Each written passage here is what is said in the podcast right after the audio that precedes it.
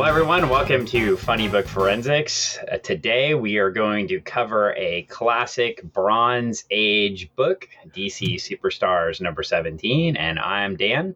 And I'm Greg. And we are the host of Funny Book Forensics. What? You know, when I deliver the intro perfectly and Yeah. hand it to you, and then you don't say your name, it's sort of like the Quintile Crystal story in DC Superstars 17. I did say my name. Well, it didn't sound like you said your name, but it's okay because when you have three stories and then one is just should be blank pages in the middle because it's so terrible, and then the other two stories are great, you know, You said they were all terrible. uh, they're not all terrible. I thought they were great. fine. The middle story is, well, you know, I have high standards for the Legion. I thought that was your favorite and my favorite story of them all. Well, the good news, I guess, for me when I was a kid is I picked up this book because of the Legion of Superheroes and ended up accidentally picking up the first appearance of the Huntress for not a lot of money. That's pretty awesome. And I still have that book. So, well, let's get into some Bronze Age fun. So, uh, it, what was hot in comics in 1978, Greg? Do you have any idea? I d you know, that's a good question. I'm sure there's a lot of stuff that was pretty pretty hot in comics at the time because, like, I mean, there was a lot of uh, like movie crossovers and other things like that going on. I'm sure, right? a lot I mean, of well no well the movie crossover right the movie crossover. Which one is that? Well, the movie. that would be Star Wars? Superman the movie um, wait, Superman the movie came out in 1977, 78? Get out of town. and superman turned 40 in the same year so there was a big celebration we had a lot of superman going on Superman Uh, turned 40. Did he have a cake? he did have a cake i think uh you, you gotta remember he's superman so he can eat whatever he wants and he never seems to put on weight so most of us turn 40 and all of a sudden it's it's over but superman turns 40 and he still looks like superman so Ah, this is true. and His waistline never changes. you also had a, a couple more events uh this is a big year for superman so you have the superman versus muhammad ali giant uh, Oh, uh that book. tabloid book yeah, yeah. It, when you say giant, it is not only giant because it was like an awesome book in in content, but also awesome in size. Because the tabloid book, uh, they're they're huge, right? How how much bigger than a normal book are they? Yeah, I mean they're like 11 by 17, I think, so around Oh, that wow. size. So you're you're looking at laying it on the floor and opening it up. And and DC was doing a whole series of these tabloid books. I have several of them. Uh, Marvel did a few as well, Mhm. and uh, I there I go and uh because And, I, uh. I I started well and uh happened because I started thinking about those tabloid books. Uh, they're absolutely beautiful. Oh yeah. I, I think like I have a couple in my collection. They're one of those things where when you come across them at the right price, it's hard not to want to pop on them. I've gone to some collector shows and and just been just in awe and told myself I, I really don't necessarily need it, but gosh darn it, I really want this book. And when you see something that you just want and it's the right price, you can't stop yourself. Well, and I think, you know, the tabloid books also bring up some creators' rights issues, which is another thing I wanted to talk about Ooh. before we got into this Yeah. this, this podcast. Because in, in 1978, Neal Adams and several creators, including Paul Levitz, uh, who was a writer and editor for this comic, Oh yeah, yeah. uh, were part of the creation of the Comic Book Creators Guild. And the guild was designed to, at the time, get more higher page rates for freelancers, but also sort of like a, and it wasn't really a union per se, but it had the same concept of like there should be a base rate of pay for doing this work. Uh, one of the challenges there was there are a couple of challenges that were happening in 1978 though one was that the recommended rate they had was three times uh, the current going rate according to the american comic book chronicles the 70s Uh-huh. and one of the things though with tabloids and you brought you know we were talking about tabloids i didn't plan this into the episode but That's Dave okay. Cockrum actually left DC Comics when they wouldn't give him back the art from a centerfold he drew for one of the Legion tabloids and went over to Marvel and started drawing the X Men. Oh. And so the X Men relaunch that everybody knows, not the original 60s X Men, but Mhm. the X Men from the 70s with Wolverine and Storm and Colossus happened with the artist because he left DC over creative issues when he couldn't get his artwork back. Interesting. So just kind of a fascinating link there to the time, and also probably uh, one of those prompts for actually getting Neal Adams motivated to do this. Also, just a couple years before this, uh, Siegel and Shuster were given the lifetime honorarium for Superman from DC Comics, uh-huh. which was owned by Warner Brothers and is still owned by Warner, uh, who merged with AT and T recently, which we'll get into toward the end of the episode. So I won't do too much spoiler alert there, but we uh, are in an interesting time that also parallels what's going on here around the time of the writing of this book. So what do you mean in our current timeline right now? yeah, in our current, uh, there was some sort of unprecedented event going on in society right now that may be harming comic book creators. I'm not sure that anybody knows what I'm talking about. But in Why 19- don't you tell us a little more? well, let's focus on that toward the end of the episode. okay, S- fair enough. Spo- spoiler alert: You're all wearing masks, right? Uh, Oh. So the the big thing here too is that in 1978, uh, DC Comics was facing some of the same problems that they're facing now, and so was Marvel for that matter. Mhm. But what happened was comic book sales had gone down and newsstands weren't making as much off single issues, so they were sort of pushing them back into the corner. Hmm. And they just weren't publishing as many issues. Also, with inflation during the Carter administration, the price of paper went up. Ooh, And so DC tried several different pricing schemes, different sizes of books. Marvel did as well. Uh, DC, even in early, late 77, early 78, inter- introduced the DC Explosion, where they were going to put a bunch of new creative books out there. It was going to be amazing. And Uh-huh. then a blizzard hit on the East Coast, oh no. halted distribution, and DC ended up canceling 24 books due to I- poor sales. Be, because they just couldn't get him to newsstand in time. they couldn't get them to newsstand. They were endangered, Uh, and a lot of these books are, you know, some classics Yeah. it, it, that became classics later, like Firestorm. Swamp Thing was supposed to be created and was never it was canceled before they could even get the book out. Before it was even. Oh wow. Uh, you also had a canceliza- cancellation of, of several like mainline books or mainline heroes like Aquaman, Uh huh. and so yeah, it just was. Uh, Teen Titans were canceled, which obviously brought on a better age of Teen Titans down the road, and so some of these books were able to rebound. But some really classic storytelling, like Kamandi, The Last Boy on Earth, was canceled, uh, never Oh, really to be revived well, and so we did lose some things. Some of the characters they were able to bring back into other roles, like uh, there was a Steel book and a Vixen book, and of course those ended up in the Justice League Detroit later on in the '80s. Okay. Uh, much to people's chagrin. Black Lightning was canceled. Black Lightning comes back in The Outsiders later. So, you know, there was some other of these books uh, that were that made it out or the characters made it out. But yeah, it was a bad time for comics. I, and oh, it yeah, just seems like it seems like uh, just a rough a rough run at it, and and definitely from the like you know from the publisher side, you know losing 24 books in a in just a in a wallop like that but then thinking about from the creators aspect or the you know on the creative creativity side you've got uh creative teams on all those books and that's usually like you know seven people on each book.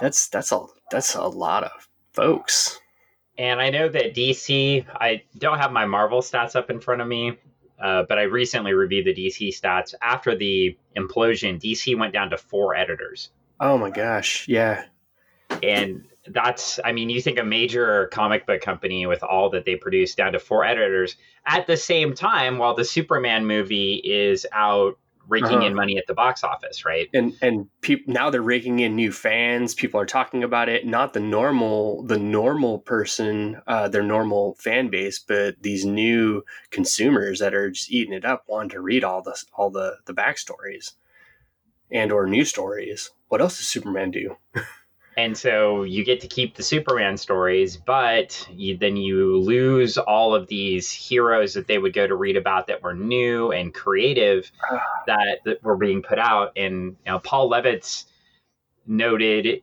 uh, he was quoted in this DC implosion, but it was in an old trade publication that it was very hard to publish anything that wasn't really conservative mm-hmm. In us from a storytelling standpoint, not from a political standpoint, uh, simply because anything that stretched, uh, you know, pushed the envelope, if it failed, then you were in trouble as an editor because you pushed the envelope in a time when they weren't selling a lot of books.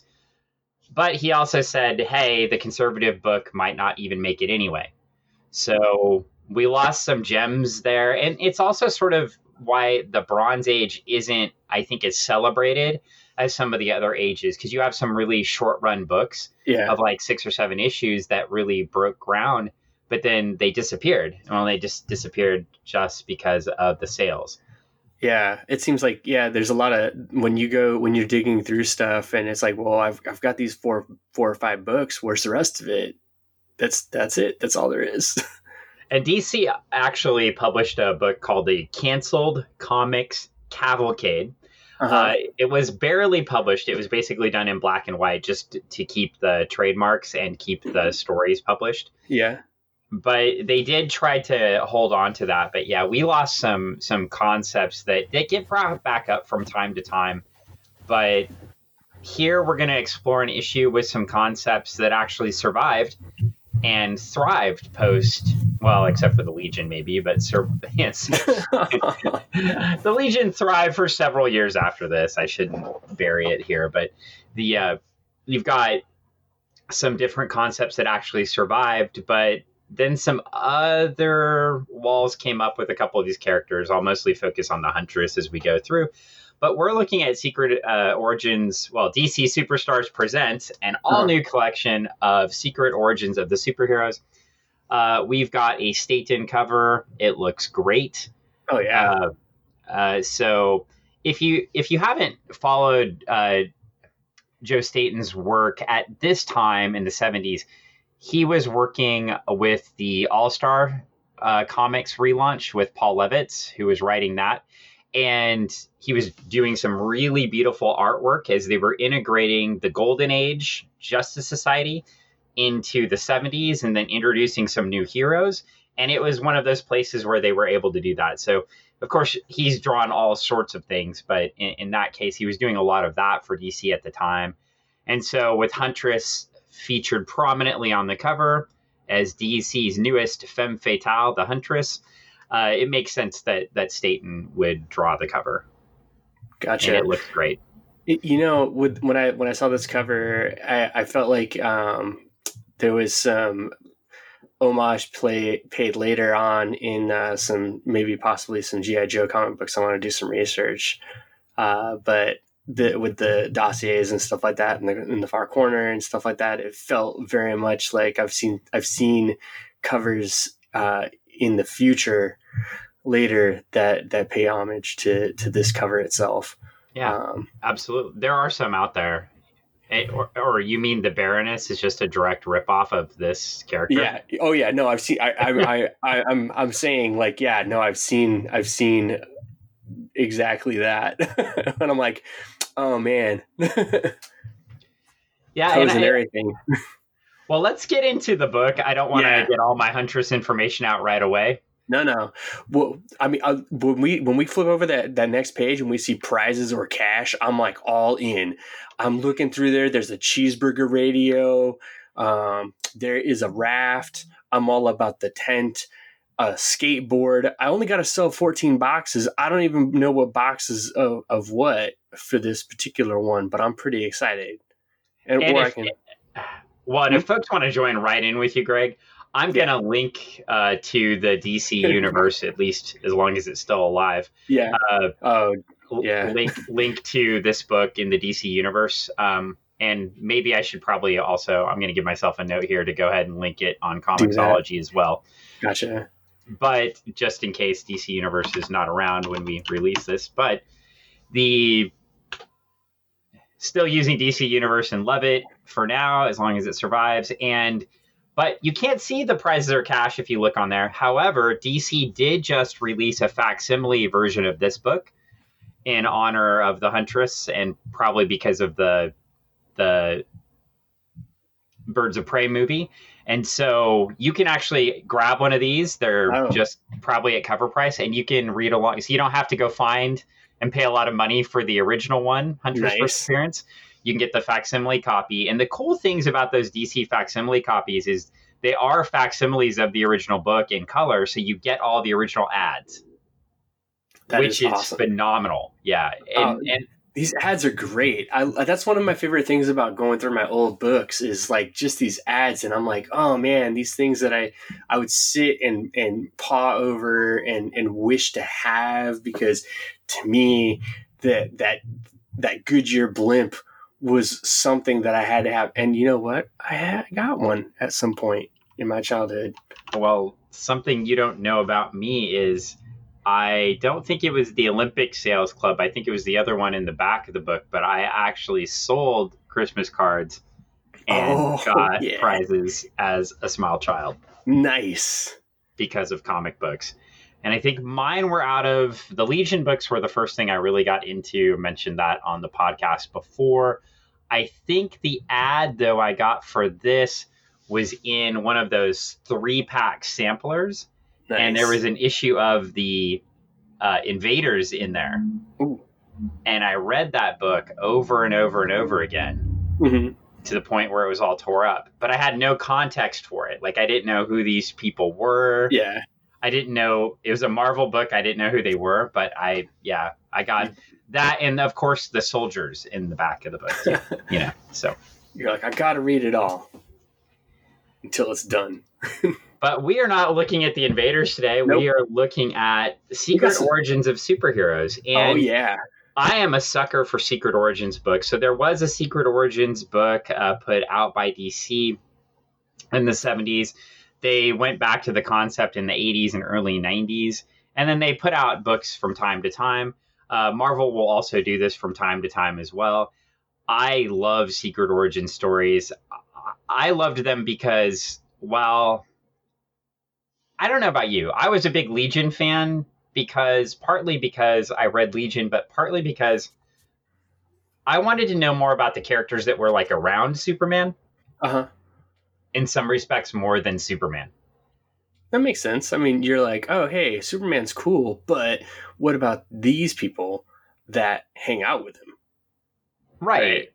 And interestingly enough, Challenge of the Super Friends also came out in 1978, Ah, which is by far, maybe even still, I don't want to say my favorite necessarily, but definitely my favorite nostalgia like superhero show. Like I love that with the Legion of Doom, and of course they draw it all the time with their yeah. Headquarters. It's Uh-huh. one of the most drawn things from an Alex Toth cartoon ever. Yeah, yeah. And, and I loved it when I was a little kid. So I probably didn't see it on the first run when I was three, but I, I think you're looking at seeing those in syndication on Channel 11 up here in the Northwest Yep. all the time. And I loved it when you would see all these sort of obscure Super Friends. And, and I would watch the challenge of the Super Friends over and over again. In fact, I even bought it on DVD because it was so cool, to- you know, when it wasn't just focused on Wonder Woman, Superman, and Batman right. and Aquaman. Hey, Aquaman can talk to fish. Hey, yeah, if fish remember things for like 15 seconds or a second or something like that, then how that's not really a useful power. But, you know, that aside, That getting aside. in, getting into the origins here. oh yeah. Uh, so we're going to start with Oliver Queen, the Green Arrow, and then we'll get into the Legion's second story, which I felt a little bit misled because it's like a secret origin book. And we got the second first or the first case of the Legion. I was like, nah, that's not really an origin story. And then we get to the But- Huntress. But was it a secret? Did anyone else know about it? You know, it was such a secret that I don't know that the the the main plot, the thing that was the plot of the story, has been mentioned again. Oh, You know, I think there was a secret in the story, and that's why it was a secret origin. It wasn't necessarily theirs. Well, you know, let's bounce yeah, it. we're good. Oh, we're gonna. We're. I, I'm not even. I nope. I'm lips are sealed. Yeah, don't tell. I can't. Got It's- a got a lot of dog action going on though. What? Oh, here. I don't know what you're talking about. There's no dogs barking. There's no roofers roofing a neighbor's house that you can't hear right now, um, and, and stuff. That's not why the dogs are barking. Oh, okay. This is the worst day to do a podcast, people. The worst day. Well, my dog is quietly sitting on my bed because she's, you know, the best. Your dog is the best. My dog's terrible little poop eaters. They do eat poop. I can't help it. I try to do everything. Got them the pills, the pineapple, um, everything, everything under the sun, and they still just And they do still that. do it. They well, still do it. Green That's Arrow. also- He's a poop eater now. oh, well, he may have been close to it at this time because I know, man. Yes, You- let's get into it. he well so uh first story first off we've got okay i'm just gonna breathe for a second because as Breathe. a legion fan there's so many legion connections and none Yes. of those and none of those creators actually worked on the legion story Uh-huh. which just hurts my soul for for starters I but understand. that's fine uh denny o'neil once edited the legion uh, Mhm. But he's probably well more well known for his work in the '70s on Green Lantern, Green Arrow, Green Uh-huh. Arrow, and of course uh, Batman. yeah. We've talked about Denny O'Neil before, Oh yeah. and and why not just talk about Denny O'Neil more because he's amazing. One of the things that he did with Green Arrow was take Green Arrow and make him not rich anymore. So, as we've mentioned on a previous podcast about Green Lantern, and Green Arrow, he didn't have the Arrow car and everything like that, just like Batman. He now was working in the streets and would constantly get in fights with Green Lantern, the uber super cop, over how to proceed. Yeah. Made him into more of like a, you know, more like a real Robin Hood. and so they did a great job with his origin, going back and making him into Robin Hood. And the other neat thing is when you make him into Robin Hood, who else would draw Green Arrow except Mike Grell, who drew him as Robin Hood all throughout the late 70s and the 80s, including the amazing Longbow Hunters miniseries. So yeah. yeah, and then we've got and we've got some great DC folks on this. So Bruce Patterson inked it Mhm. and Ben Oda lettered and Liz Berube colored. So yeah, it's they've they've really got a DC superstars group for this first, no pun intended, story. oh yeah. And Paul Levitz edited all three stories, which I mentioned earlier as well. And of course, Paul Levitz is known for Legion work, but also for being a vice president and president at DC Comics. So we've got a pretty all star cast on this first little baby origin story here. Yes, literally the dream team. And so now we're into it, and we've got Green Arrow, and he's on a ship. And you know, if Green Arrow's in the ocean, that's trouble. Oh, big time trouble. This is like, I mean, it's almost like I would imagine he's like a cat and doesn't like the water. Can I just mention like how amazing like the art is on the splash page with the the the swatches up top and then the the bow being the centerpiece of the entire the bow and Oh, somehow yeah. he gets his Robin Hood hat and then his his goatee and the Yeah. bow are Yeah. like the very first things you look at. Mhm. And Boom, I'm like literally slobbering over the Grell art as I look at it again. Like oh yeah, it is great.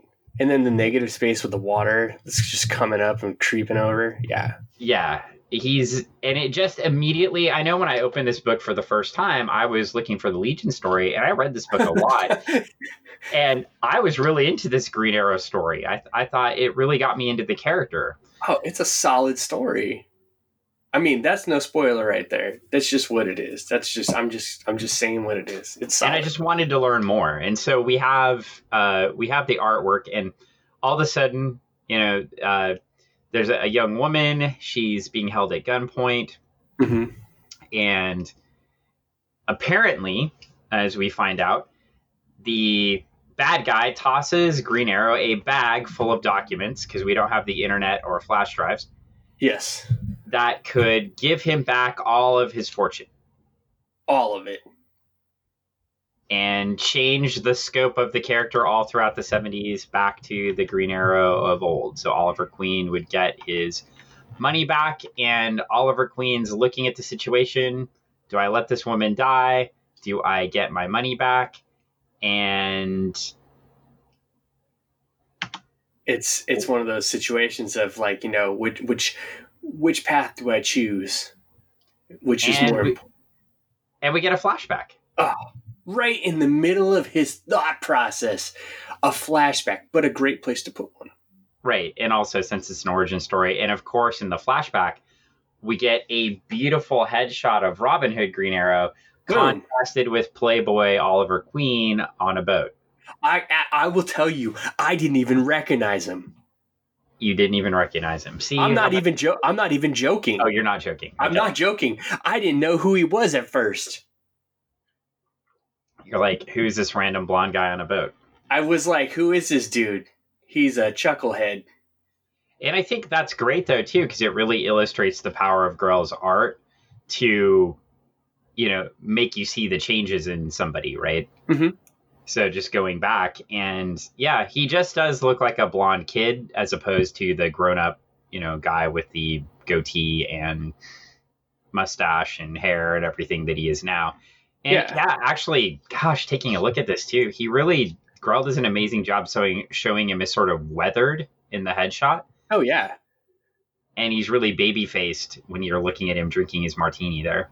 right. It's that's that's what I'm saying. It's like I mean, looking at the two, you've got them like I mean, literally they're they're they're almost like face to face a couple times, and you can look at them and and see similarities, but yet you've got this like you said, a weathered, uh, aged person who's had some uh, some challenging experiences. Probably they're wearing it on their face, and uh, and you've got and you've got this this young this young buck over here that's just like you know hey i'm living life. This is my you know i'm just gonna drink this drink and talk to this lady. And perhaps maybe making him so baby faced gives the artist some room to work as the story continues. oh yeah. Yeah for sure So we flip the page, and you can get a Zagnut at the Retro Emporium in Kent, Washington. oh yeah delicious zagnuts along with other famous Clark candy bars. delicious candy bars And you can learn karate, kung fu, judo, savate, and jujitsu. down the street I don't believe that you can learn jujitsu from a book. Uh, oh from a book Maybe. oh, Yeah. I, I was gonna say down the street there is a there well i mean like down the street from the retro emporium there is a there is a training facility but yeah But that's true. Uh, you can also get big muscles fast. yes you can One of the best things before comics exploded in prices, and you had these ads here. There's one DC Marvel back issue catalog, low, low prices. Whoa. Send, send me a quarter, and I will send you a book. And uh, you saw these all the time. Um, this one's from West Montreal, Canada. Uh, Ah. Free comic book list. Send me your list. And so before we had Mile High Comics was getting there, um, but before you had that, you had just people would have comic collections or stores, and they would just have you send in a list, and then you'd have to like mail back your order. It was insane. That's funny. I had uh, one of those like switchblade combs back in the day. It was definitely uh, a fun thing to have, but also a bad thing to have. I think um, it was confiscated. Is that how you fended off Charles Atlas body people on the beach? Like, Oh, of course, yeah. Whenever they kick sand in my face, I just pull out my switchblade comb. They wouldn't. They weren't sure if it was real or not, unless they had the X-ray specs to see. And then, and after you beat them up, they could go back and get a high school correspondence course so they could do something with their life. Yeah, but you know what? I spent the money on being taller for 35 cents and blammo. and you I had my poems set to music in Nashville. Did you? Yeah. Oh Yeah. man. It's You. amazing. What what have we been doing when we don't have these nice ads in the book to to I- distract us? Honestly, I don't know because I mean, it- you you honestly could just be getting a heart foil stamp right now, but you're not, That's true. and that makes me sad. Well, right right now, um, right advertisers direct because DC Comics needs you to advertise because they are broke. So It Now ain't no game chum. so we're back into the story, and uh, young Oliver Queen, who is aging by the panel, yes. is getting the crap beat out of him by people that took over his ship, and he is about to get thrown in the water. Yar pirates. And the I, I think the contrast, if you go back a page, of the bubbles coming up from him for being tipsy, and then the bubbles coming up from him from being thrown in the water when he's trying Yeah. to breathe.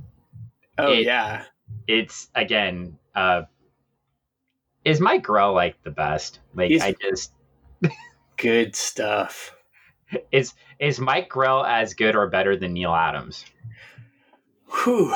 You know, they they they each walk their own path in the art, and it's hard to it's they're they both do their own thing that is amazing. You know, um, I it's it's hard to But they're both icons of this era, right? But Grell Right. stayed, you know, Grell Adams was off doing creator owned stuff, right? yeah yeah. I mean, this. they're both they're both icons of, of the time. They're both icons of of this this character. They have iconic um, pieces. Yeah, I do think that that Adams will still be more remembered for.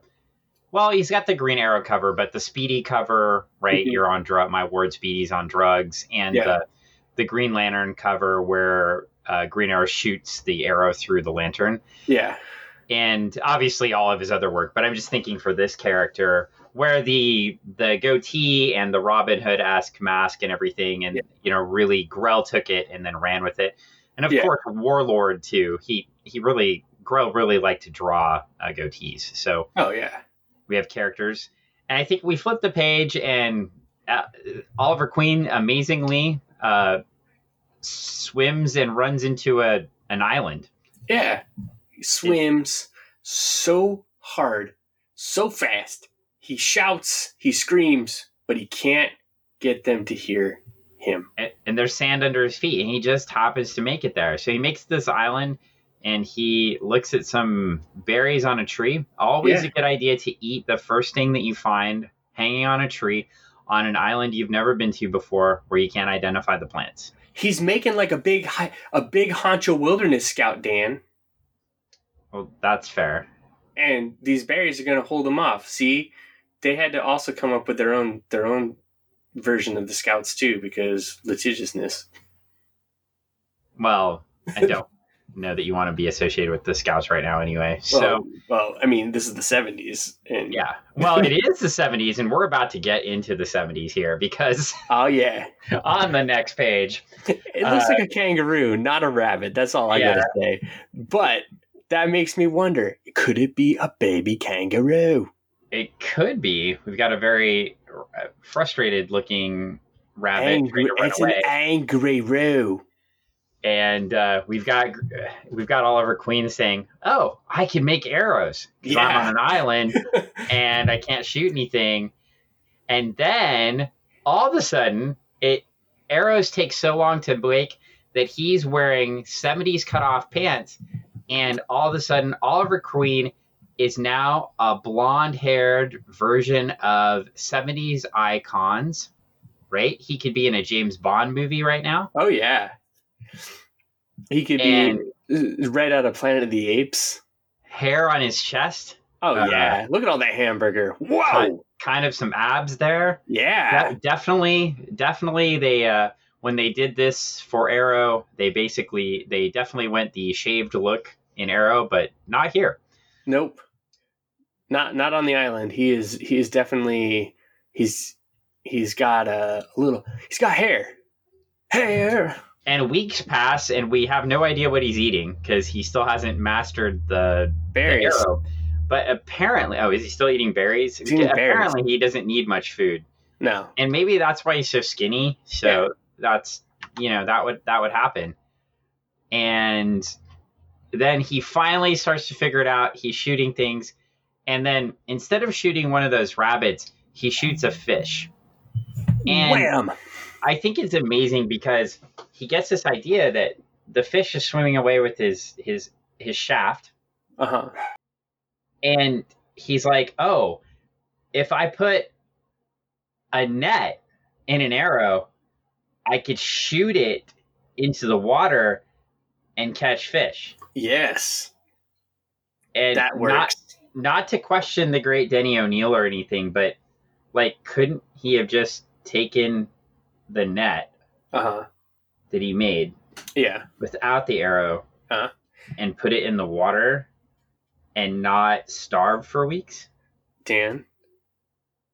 Stop using logic. This is a comic book. We're using comic book logic. And comic book logic would say you put the net in an arrow, you shoot the arrow into the water. The net pulls out of the arrow and catches the fish. And then you get to look like a Greek god throwing a party by yourself over a fire eating fish. Yeah. And it's it's interesting to see this now too, especially with Grell drawing it, because Grell took away a lot of the trick arrows in the in the Green Arrow mythos for a long time. Yeah. uh, making him more Robin Hood, just shooting arrows and the consequences of shooting arrows at people uh, as Uh-huh. we get into the 80s. So it is interesting to sort of see this, and it, it when it's pasted all on a page like this. Mhm. And you know, I want to ask Mr. Grell honestly about this page because Mike Grell has been known when he thinks a concept is absurd to make the concept look absurd in the artwork. Uh huh. And so it, in here, he does this sort of trick where, like, the arrow, the thing gets shot out, right, the net. But then Oliver Queen's standing over there at the side of the river, just pulling the net out. Like, it's pretty obvious he could have just thrown the net in. Yeah. I'm just wondering if this is one of those Grell art tricks where he's like, "Man, this is absurd." So I'm just going to make it look absurd on the page. Maybe, maybe. I It you know it makes me want to go find an archer who is also a fisherman or person To see if they've tried that, and to see if they tried it before. I do know that they make fishing archery arrows. And I Well- want to know if they make net casting arrows in which someone could cast a net to catch a fish. I'm intrigued now. Well, good news. Uh, Wonder Woman and Steve Trevor just saved the world by giving a giant Oh, woman Twinkies. So oh, good, cool. good. Uh, cookie, cookie, moo, Lamu Lamoo. Cookie Lamoo. on Broadway. Yeah, well, she's you know she was feeling a little a little down. She needed a little boost. She needed Hostess Twinkies mm. because they're irresistible. I know. Well, you know, I'm gonna tell you, like most days when I'm when I'm out and about and having you know having a rough one, you know, like sometimes you need a little a little boost, you need a little sugary snack or something like that, you know. So indulge yourself. Don't hold back. Have that snack. Snack And we and we flip flip the page, and I do want to highlight. You know, I mentioned that during the implosion Uh huh. explosion period, they were trying all sorts of ways to get uh, to get uh, books out there at different price points, formats, and here was one of the 80 page giants, the dollar comics. Uh, and it's a Superman spectacular to sort of launch that. Of course, we know a couple months later that a lot of these books would be canceled, including uh, Superman Family. But or was it Superman? Or trying to remember. I may have that messed up. It may have been all the other books were combined into Superman Family that were Uh-huh. canceled. But regardless, irregardless, uh, regardless, irregardless, whatever. One or the other. yeah, I it- can make up words. It was it was canceled. It was. But yeah, you know, but here we have uh, Cary Bates' story with Curt Swan and Vince Colletta on art. And of course, got the classic Curt Swan Superman face right on the front with it looks great. Brainiac and Luthor like going after him, teaming up, advertising this, and Superman's 40th anniversary countdown. So yeah, it's it's pretty it's neat to see even with Superman they were going all out right to try to to market.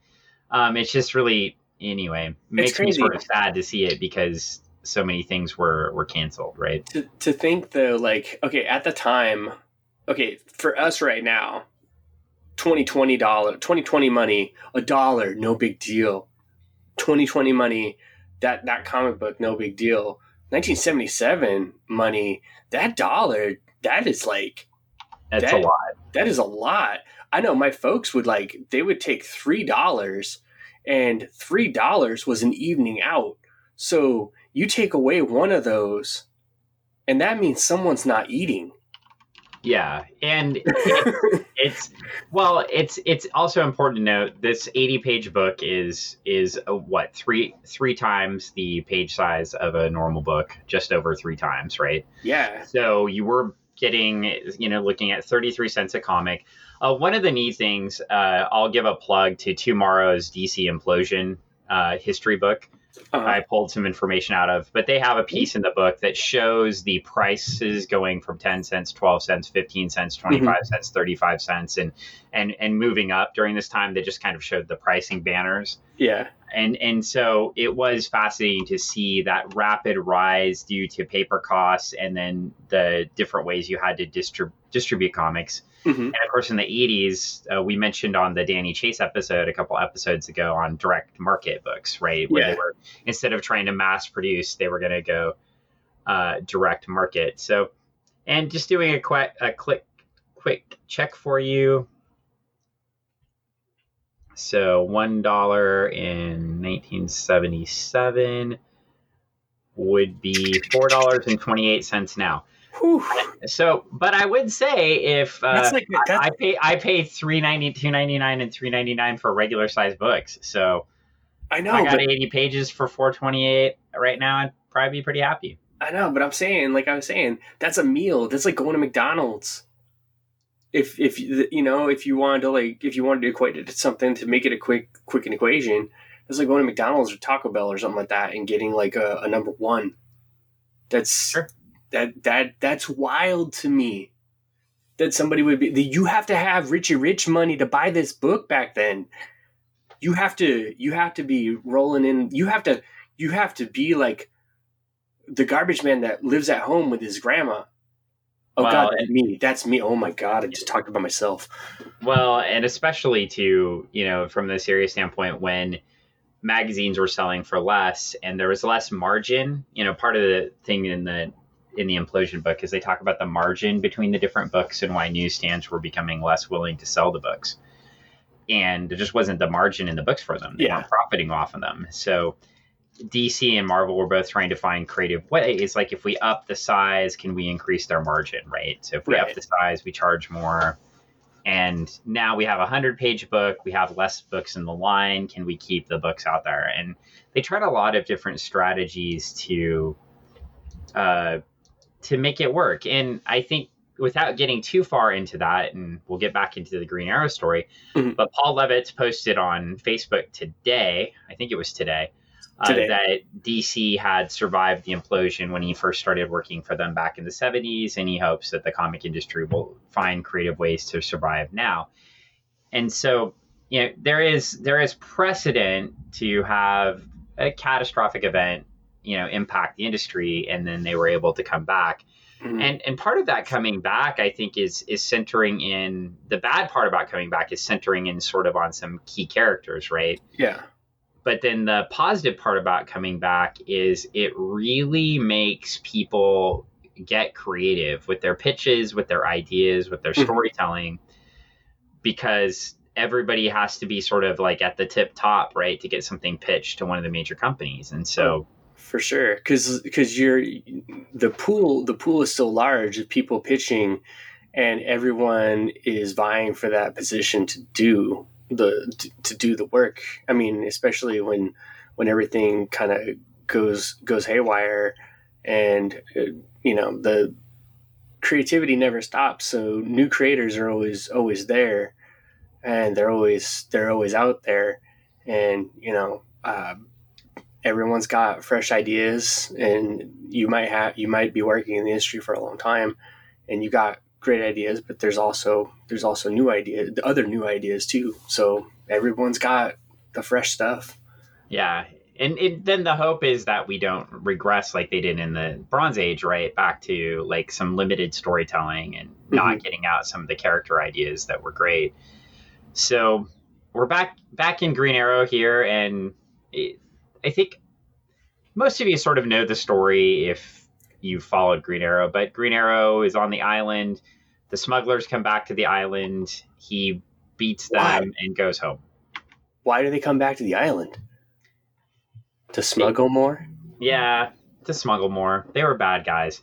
And then he uses his arrows to fight them because he becomes a fighter of arrows? And that's why he had the net arrow because he nets them so the people the sol- the sailors he captured can beat them up. Mm-hmm.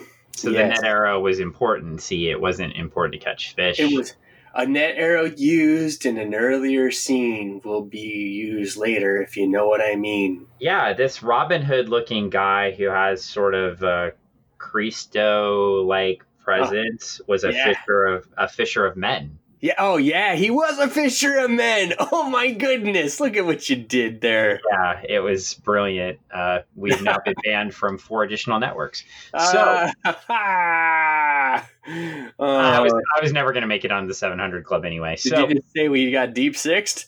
Yeah. Oh, yeah. Well Green Arrow's hopes for life are about to get deep sixth here. He, of course, thinks about it, decides he, he doesn't want to be a rich playboy anymore, and saves the young woman from the bad guy. Yes, and oh, he he he pummels that dude.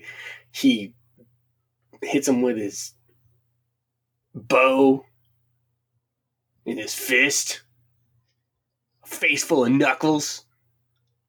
And I like it too because we got all the introspection in the story, and the bag falls off the ship with the evidence. And the young woman just says, Hey, Mr. the Bag. And he just, you know, was it important? He just says, Not really, because he's come to terms with his existence and what he's been able to do with his life. And there's a cool little reflection piece and a fun retelling of the origin. Yeah. It, I, I, like I like that it's it, you see a full growth and development of the character all all in his in this in this short story. In 10 and pages. Yeah in 10 pages they do such a great job uh, o'neil and, and grell they do such a great job in telling the story in the in, in the words and in the art to to make you go oh wow this character can come full circle can can can grow twice twofold you know literally have everything taken away two times, but yet grow so much more. Yep. And uh, it's interesting too because they so this this was one of two Green Arrow origins. They preserved one of the two Golden Age origins here into this story, and they, of course, the Arrow television show kept this legacy too and expanded on it with Lian Yu, the island where he was trapped. And they make the island sort of like more mystical in some respects but yeah. they also keep the idea of smugglers using the island uh, and so the smugglers become a key part of the series. And of course they they expand it much more beyond a 10 page story and what he's able to do and the smugglers don't just leave. When he leaves it's not like the story's over. Yeah. And that does make sense right? Like if he left the island he might have beat up those smugglers, but the smugglers aren't just going to be like, yeah, we're not going to use this island anymore. So it it makes sense, and it's a major part of the Arrow mythos, which pe- you know many more people I'm sure have seen on television than read mm-hmm. the story. So it's good that, that they're preserving sort of that legacy that O'Neil and Grell created there. Definitely, like a little side note, a historical side note. One of the things that I liked about the the use of this mythos in the TV show, um, when uh, when my mom and I would watch a show, she would she would always throw back because she would actually she actually read some of these books uh, when she was younger, and uh, she was like, "Yeah, oh yeah, no, I remember this," and I was like, "You remember it?" I was thinking she was having like a moment, right? and she was like, yeah. "No, I read this." And I was like, "Oh, what?" you know, so so it was kind of cool because we had that connection, you know, um, and just talking comics and stuff because we used to watch a lot of the DC stuff, uh, and and it was it was it was really cool to be able to have those connections and, and talk about comics and how it was translated across and uh, and just you know and, and picking up these stories and stuff. And it's kind of neat how they can cross uh, generations and generations can share these stories and it's it's also telling too that you can preserve some of the history without being cheesy. Yeah. And but still keep the center of the character. So you don't have to like reintroduce a character and create a brand new origin for them every time. You can mm-hmm. pull elements of the story, and that, that's one of the things I think Denny O'Neil did really well here. Is it's not a cheesy golden age story, but he yeah. preserves elements from that story, and then of course, obviously, the Arrow TV show, the first two seasons rely mm-hmm. heavily on that story. Right? Yeah, definitely, and it and and it makes it makes sense, you know, like you said, to to to be able to preserve preserve that historical sense, in a sense. And on that note, we're going to wrap on episode 255, our part one of our coverage of DC Superstars number 17. Join us next week for a little bit more discussion about the other stories in the book and the DC implosion and what was going on with comics in the late 1970s and even how it might parallel to now. So join us next week.